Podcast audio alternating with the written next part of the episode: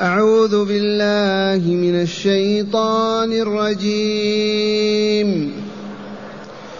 قد أفلح من تزكى وذكر اسم ربه فصلى. بل تؤثرون الحياة الدنيا والآخرة خير وأبقى. إن هذا لفي الصحف الأولى صحف إبراهيم وموسى. أحسنت. معاشر المستمعين والمستمعات من المؤمنين والمؤمنات قول ربنا جل ذكره قد أفلح من تزكى. أعيد بكم إلى فاتحة السورة وهي سبح اسم ربك الأعلى. فقد علمنا أن النبي صلى الله عليه وسلم كان يحب هذه السورة وكان يصلي بها الشفع ويصلي بها الجمعة. هذه السورة لما فيها من فضيلتين عظيمتين وهبهم الله تعالى رسوله وأكرمهم به. الأولى سنقرئك فلا تنسى. والثانية ونيسرك لليسرى. ومن ثم إذا ركع أحدنا إذا ركع يقول سبحان ربي العظيم سبحان ربي العظيم سبحان ربي العظيم لأن هذه الآية من آخر سورة الواقعة لما نزلت قال الرسول الكريم صلى الله عليه وسلم اجعلوها في ركوعكم. ولما نزلت سبح اسم ربك الأعلى قال صلى الله عليه وسلم اجعلوها في سجودكم.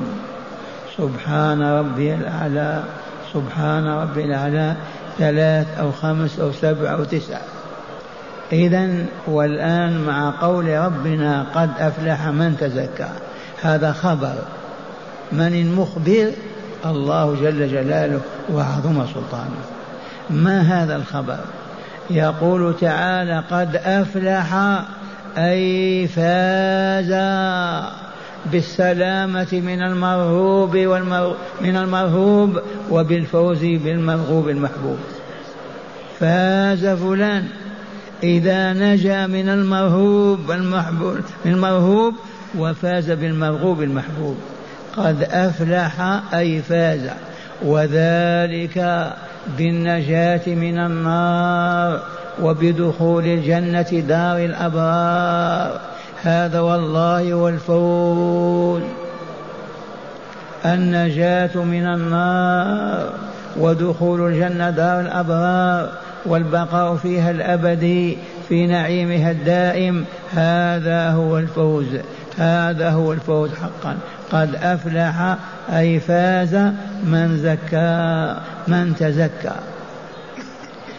ما معنى تزكى؟ أي زكى نفسه وطلب لها التزكية وعمل حتى زكت أي طابت وطهرت. وقد علمنا وزادنا الله علما أن أدوات التزكية هي هذه العبادات التي في كتاب الله وهدي رسوله صلى الله عليه وسلم من كلمة لا إله إلا الله محمد رسول الله إلى آخر عبادة ولو إماطة الأذى من طريق المؤمنين. هذه العبادات هي المزكية للنفس المطهرة لها. ويشترط أن تؤدى أداء سليما صحيحا كما بينها رسولنا صلى الله عليه وسلم. وإلا إذا كانت أداؤها ناقصا ما تزكي. ولهذا وجب طلب العلم ومعرفة كيف نصلي كيف نذكر كيف ندعو كيف نحج كيف نرابط وهكذا لأن هذه أدوات التزكية لا بد وأن تؤديها أداء صحيحا كما فعلها الرسول صلى الله عليه وسلم. ومثلنا لذلك مثل لو تقوم الآن تصلي أمام فقيه ثم لا تطمئن في ركوعك ولا في سجودك أو لا تقرأ سورة الفاتحة. يقول لك الفقيه صلاتك باطلة. ما لها أجر. لماذا؟ لأنك ما أديتها كما بينها رسول الله بل كما بينها جبريل للرسول صلى الله عليه وسلم في مكة. إذ نزل وصلى بالنبي يوم وليلة. فعلمه الصلاة. إذا لا بد من معرفة أدوات تزكية النفس وتطهيرها ثم العمل بها. العبادات كلها مزكية للنفس من الصيام إلى القيام من الأمر بالمعروف عن المنكر كل ما تعبدنا الله به وشرعه لنا وأمرنا به من قول أو عمل أو اعتقاد هو عمل مزكي للنفس البشرية. إذا قد أفلح من هذا الذي أفلح؟ يرحمكم الله. الذي زكى نفسه أي طيبها وطهرها وذلك بالإيمان الصحيح والعمل الصالح مع إبعادها عن مدسياتها من الشرك والذنوب والآثام. لأن الذي يزكي نفسه الآن بصلاة العشاء ثم يخرج إلى المسجد فيفعل الإثم من الآثام لطخها وأفسد ذلك الزكاة وخبته فلا بد معشر المؤمنين والمؤمنات من العمل الصالح مع البعد الكامل عن العمل الفاسد لأنه يفسد النفس يخبثها ويلوثها. فيذهب ذاك الزكاة والطهر وتذهب تنتهي. ولهذا التوبة مفروضة وهي في كل لحظة. من زلت قدمه يجب أن يعلن عن توبته. أستغفر الله أستغفر الله أستغفر الله وكله عزم وتصميم ألا يعود لهذا الإثم أبدا. حتى يبقى ذاك الزكاة والطهر والصفاء كما هو. قد أفلح من تزكى وذكر اسم ربه فصلى.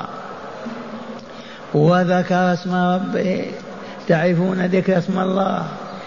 عند الأكل بسم الله عند الشرب بسم الله عند الركوب بسم الله عند فراقنا من أكل الحمد لله فراقنا من الشرب الحمد لله. السؤال السلام عليكم ورحمة الله. وهكذا ذكر الله ملازم لنا في كل أوقاتنا. ما يمضي ساعة من الساعات إلا وذكرنا ربنا. وهناك أوراد وردت عن رسولنا صلى الله عليه وسلم ونقوم بها ونردها سبحان الله وبحمده. سبحان الله وبحمده. مئة مرة في الصباح مئة مرة في المساء. لا إله إلا الله وحده لا شريك له. له الملك الحمد على كل شيء قدير. مئة مرة على الأقل في الصباح. سبحان الله والحمد لله. لا والله أكبر. دبر الصلوات الخمس. وهكذا ذكر الله لنا. في كل أحايين وأوقاتنا. عند النوم عند الاستيقاظ من النوم دائما ذكر الله. قد أفلح من تزكى وذكر اسم ربي. ما اسم ربنا؟ الله. سبحان الله. لا إله إلا الله. الحمد لله. وهكذا. وذكر اسم ربه فصلى. والفاء للترتيب. ذكر فصلى. والذين لا يصلون والله ما يذكرون الله. من ذكر الله صلى. من لم يذكر الله لم يصلي. سبحان الله. ذكر اسم ربه فصلى. والصلاة معاشر المؤمنين والمؤمنات شرعها الله في كتابه وبينها رسوله. وقلت نزل جبريل بمكة وصلى بنفس وسلم يوم وليلة علمه الأوقات أول الوقت وآخر الوقت محددا منتظما. فلهذا لا يجوز تأخيرها ولا تقديمها لا بد من أداء في أوقاتها. إلا ما أذن في ذلك رسول صلى الله عليه وسلم كالمريض يجمع المسافر يقدم أو يؤخر. فذكر اسم ربه فصلى. وهنا لطيفة علمية. وهي أننا يوم عيد الفطر. نزكي نخرج الزكاة. ونخرج من بيوتنا الله أكبر الله أكبر لا إله إلا الله الله أكبر الله أكبر ولله الحمد. ثم نصلي. قد أفلح من تزكى. أخرج الزكاة زكاة الفطر وذكر اسم ربه في في طريقه إلى المصلى وصلى. فهذه الآية تتفق مع العيد مع أنها عامة ما هي خاصة بالعيد. لكن صلاة العيد عيد الفطر من فعلها كما هي السنة أدى هذا الواجب.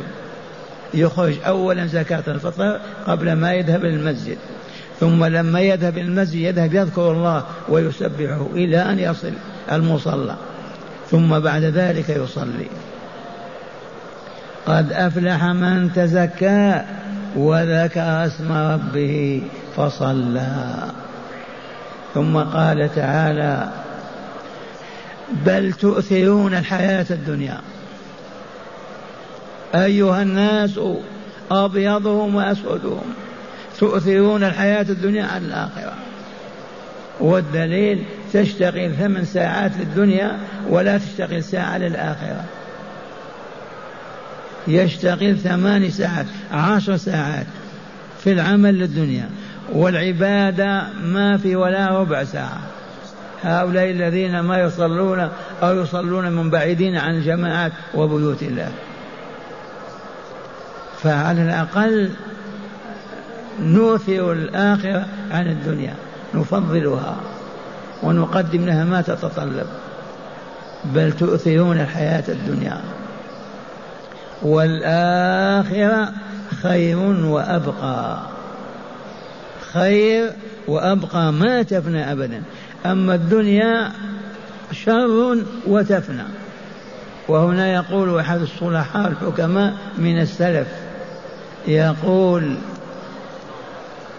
لو كانت الدنيا من خزف لو كانت الدنيا من ذهب والآخرة من خزف لوجب تقديم الآخرة عن الدنيا. لماذا؟ لأن الدنيا فانية والآخرة باقية.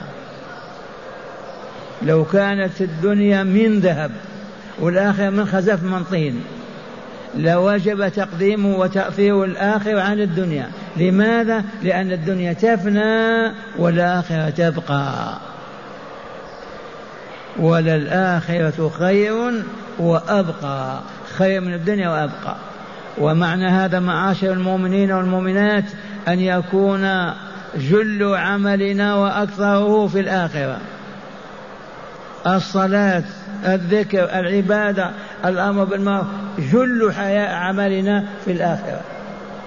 طول اليوم والنهار. وإن كنا نعمل في مزرعة ولا في مصنع وإن نعمل في دار أو كذا ما ننسى ذكر الله أبدا ونؤدي الصلاة في أوقاتها. حتى نفهم أن الآخرة خير لنا من الدنيا ومن ثم نعمل لها أكثر مما نعمل لهذه الفانية الزائلة. هكذا يقول تعالى بل تؤثرون يخاطب الناس أبيضهم وأسودهم بل تؤثرون الحياة الدنيا على الآخر. بل تؤثرون الحياة الدنيا والآخرة خير وأبقى. يخبرنا بأن البشرية طبعها غرائزها فطرها كلها تعمل الدنيا وتؤثر الدنيا وتؤخر الحياة الآخرة.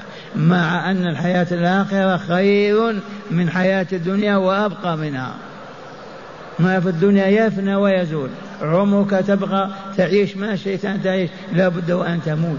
أموالك تضيع. تتركها تتركها بعدك. وهكذا تفنى.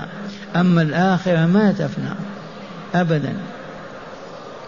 والمراد من الآخرة الجنة دار السلام.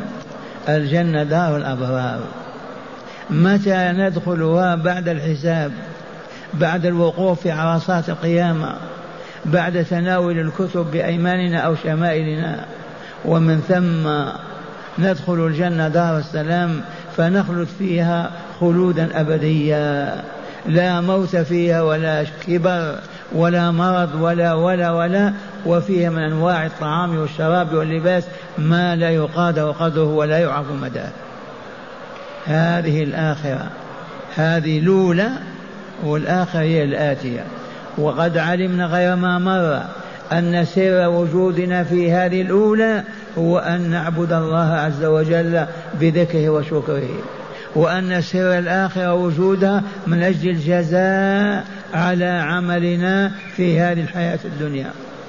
فمن كان عمله صالحا كان الجزاء الجنة ومن كان عمله فاسدا كان جزاء النار.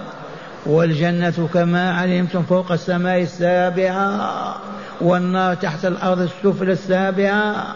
عالم ما نستطيع أن نقدره. ومن هنا موعظة ربانية بل تؤثرون الحياة الدنيا والآخرة خير وأبقى. توبيخ هذا وتأديب وإلا لا؟ ثم قال تعالى إن هذا لفي الصحف الأولى. هذا الذي سمعتم قد أفلح من تزكى وذكر اسم ربه فصلى بل تؤثرون الحياة الدنيا والآخرة خير وأبقى. والله لموجودة في صحف إبراهيم وصحف موسى.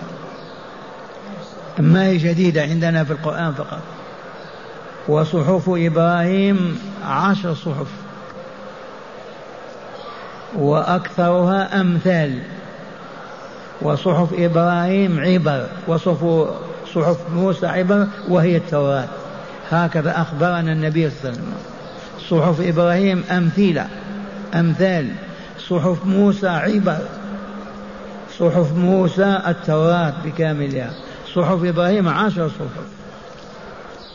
إن هذا لفي الصحف الأولى صحف إبراهيم عليه السلام وموسى عليه السلام.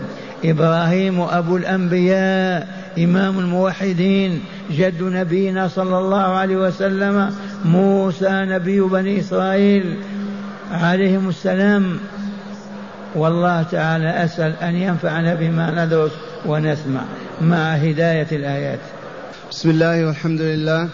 والصلاة والسلام على خير خلق الله سيدنا ونبينا محمد وعلى آله وصحبه. صلى الله عليه وسلم. من هداية هذه الآيات أولا الترغيب في الزكاة والذكر والصلاة ويحصل هذا للمسلم كل عيد فطر إذ يخرج زكاة الفطر أولا ثم يأتي المسجد آه، يكبر ثم يصلي حتى أن بعضهم يرى أن هذه الآية نزلت في ذلك. من هداية هذه الآيات أولا أن نعرف أن الزكاة زكاة النفس تكون بالعبادات وبذكر الله والصلاة. ومن هنا نعيش على عبادة الله حتى يتوفانا الله. مزكين لنفوسنا مطيبين لها مطهرين لها. مع بعدنا عما يخبط نفوسنا ويدسيها. ومن زلت قدمه وفعل معصية فليتوب إلى الله وليبكي بين يدي الله يمحى ذلك الظلام من نفسه. واللطيفة التي ذكرت لكم أن من صلى صلاة عيد الفطر يتناول هذه الآية. أولا يزكي أي يخرج زكاة الفطر قبل الذهاب إلى المسجد. ثانيا يخرج من من بيته يلبي. سبحان الله الحمد لله الله أكبر الله أكبر لا إله إلا الله. ثالثا يصلي صلاة العيد. قد أفلح من تزكى وذكر اسم ربه فصلى. نعم. ثانيا التزهيد في الدنيا والترغيب في الآخرة لفناء الدنيا وبقاء الآخرة. من هداية الآيات التزهيد في الدنيا الفانية والترغيب في الآخرة الباقية. أما قال تعالى بل تؤثرون الحياة الدنيا والآخرة خير وأبقى. ففي هذه الآية ماذا تزهيد لنا في الدنيا؟ حتى لا نقبل عليها ونكب عليها ليل نهار ونترك عبادة الله عز وجل ونقبل على شهواتها ومفاسدها. والآخرة خير وأبقى. نقبل عليها أكثر. نقسم الوقت بين الآخرة والدنيا. نعطي للدنيا مثلا خمس ساعات نعطي للآخرة خمس ساعات. أما نقبل على الدنيا دائما ونقبل ونترك الآخرة فهذا هو الخسران المبين. نعم.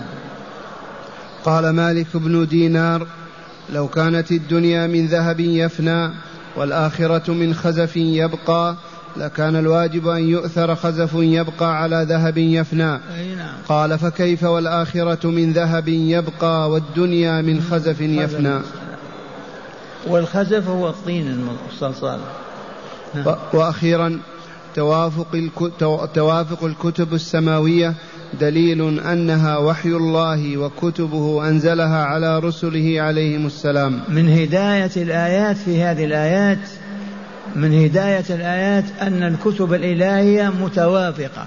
دل هذا على أنها كلها من وحي الله على رسوله وهي من كلام الله وبيانه وشرعه. كل الكتب الإلهية التوراة الإنجيل الزبور القرآن صحف إبراهيم صحف موسى والله تعالى نسأل أن ينفعنا وإياكم بما ندرس ونسمع مع سماع الآيات مجودة أعوذ بالله من الشيطان الرجيم. قد أفلح من تزكى وذكر اسم ربه فصلى. بل تؤثرون الحياة الدنيا والآخرة خير وأبقى. إن هذا لفي الصحف الأولى. صحف إبراهيم وموسى. أحسنت غفلت وهي من دخل في النافلة. وقامت صلاة الفريضة. إذا ما انعقدت الركعة بالركوع والرفع منه يخرج من النافلة ويدخل الفريضة. وأمس أنا قلت ولا تبطلوا أعمالكم إذا دخل في النافلة ما يخرج منها. لكن الذي عليه أهل العلم لا يخرج منها إذا كان ركع ورفع من الركوع انعقدت. أما إذا كان قبل أن يركع ما زال يقرأ فقط أو ركع قبل أن يرفع وقامت الفريضة يدخل في الفريضة. وبينا هذا بالأمس وقلنا إذا أنت أدركت الإمام في الصلاة إن أدركته راكعا فركعت معه اعتبرها ركعة. ركعت فرفعه وما أدركت ركعة ألغها وأتي بركعة بعد صلاة بعد صلاة الإمام. فالمسألتان متشابهتان. الأولى النافلة من دخل في نافلة ثم ركع ورفع من الركوع وقامت الفريضة لا يبطل النافلة ولا يخرج منها بل يتم الركعتين ثم يدخل في الفريضة. لكن إذا كبر فقط أو قرأ الفاتحة ركعة ما رفع ما انعقدت الركعة قامت الفريضة يدخل الفريضة.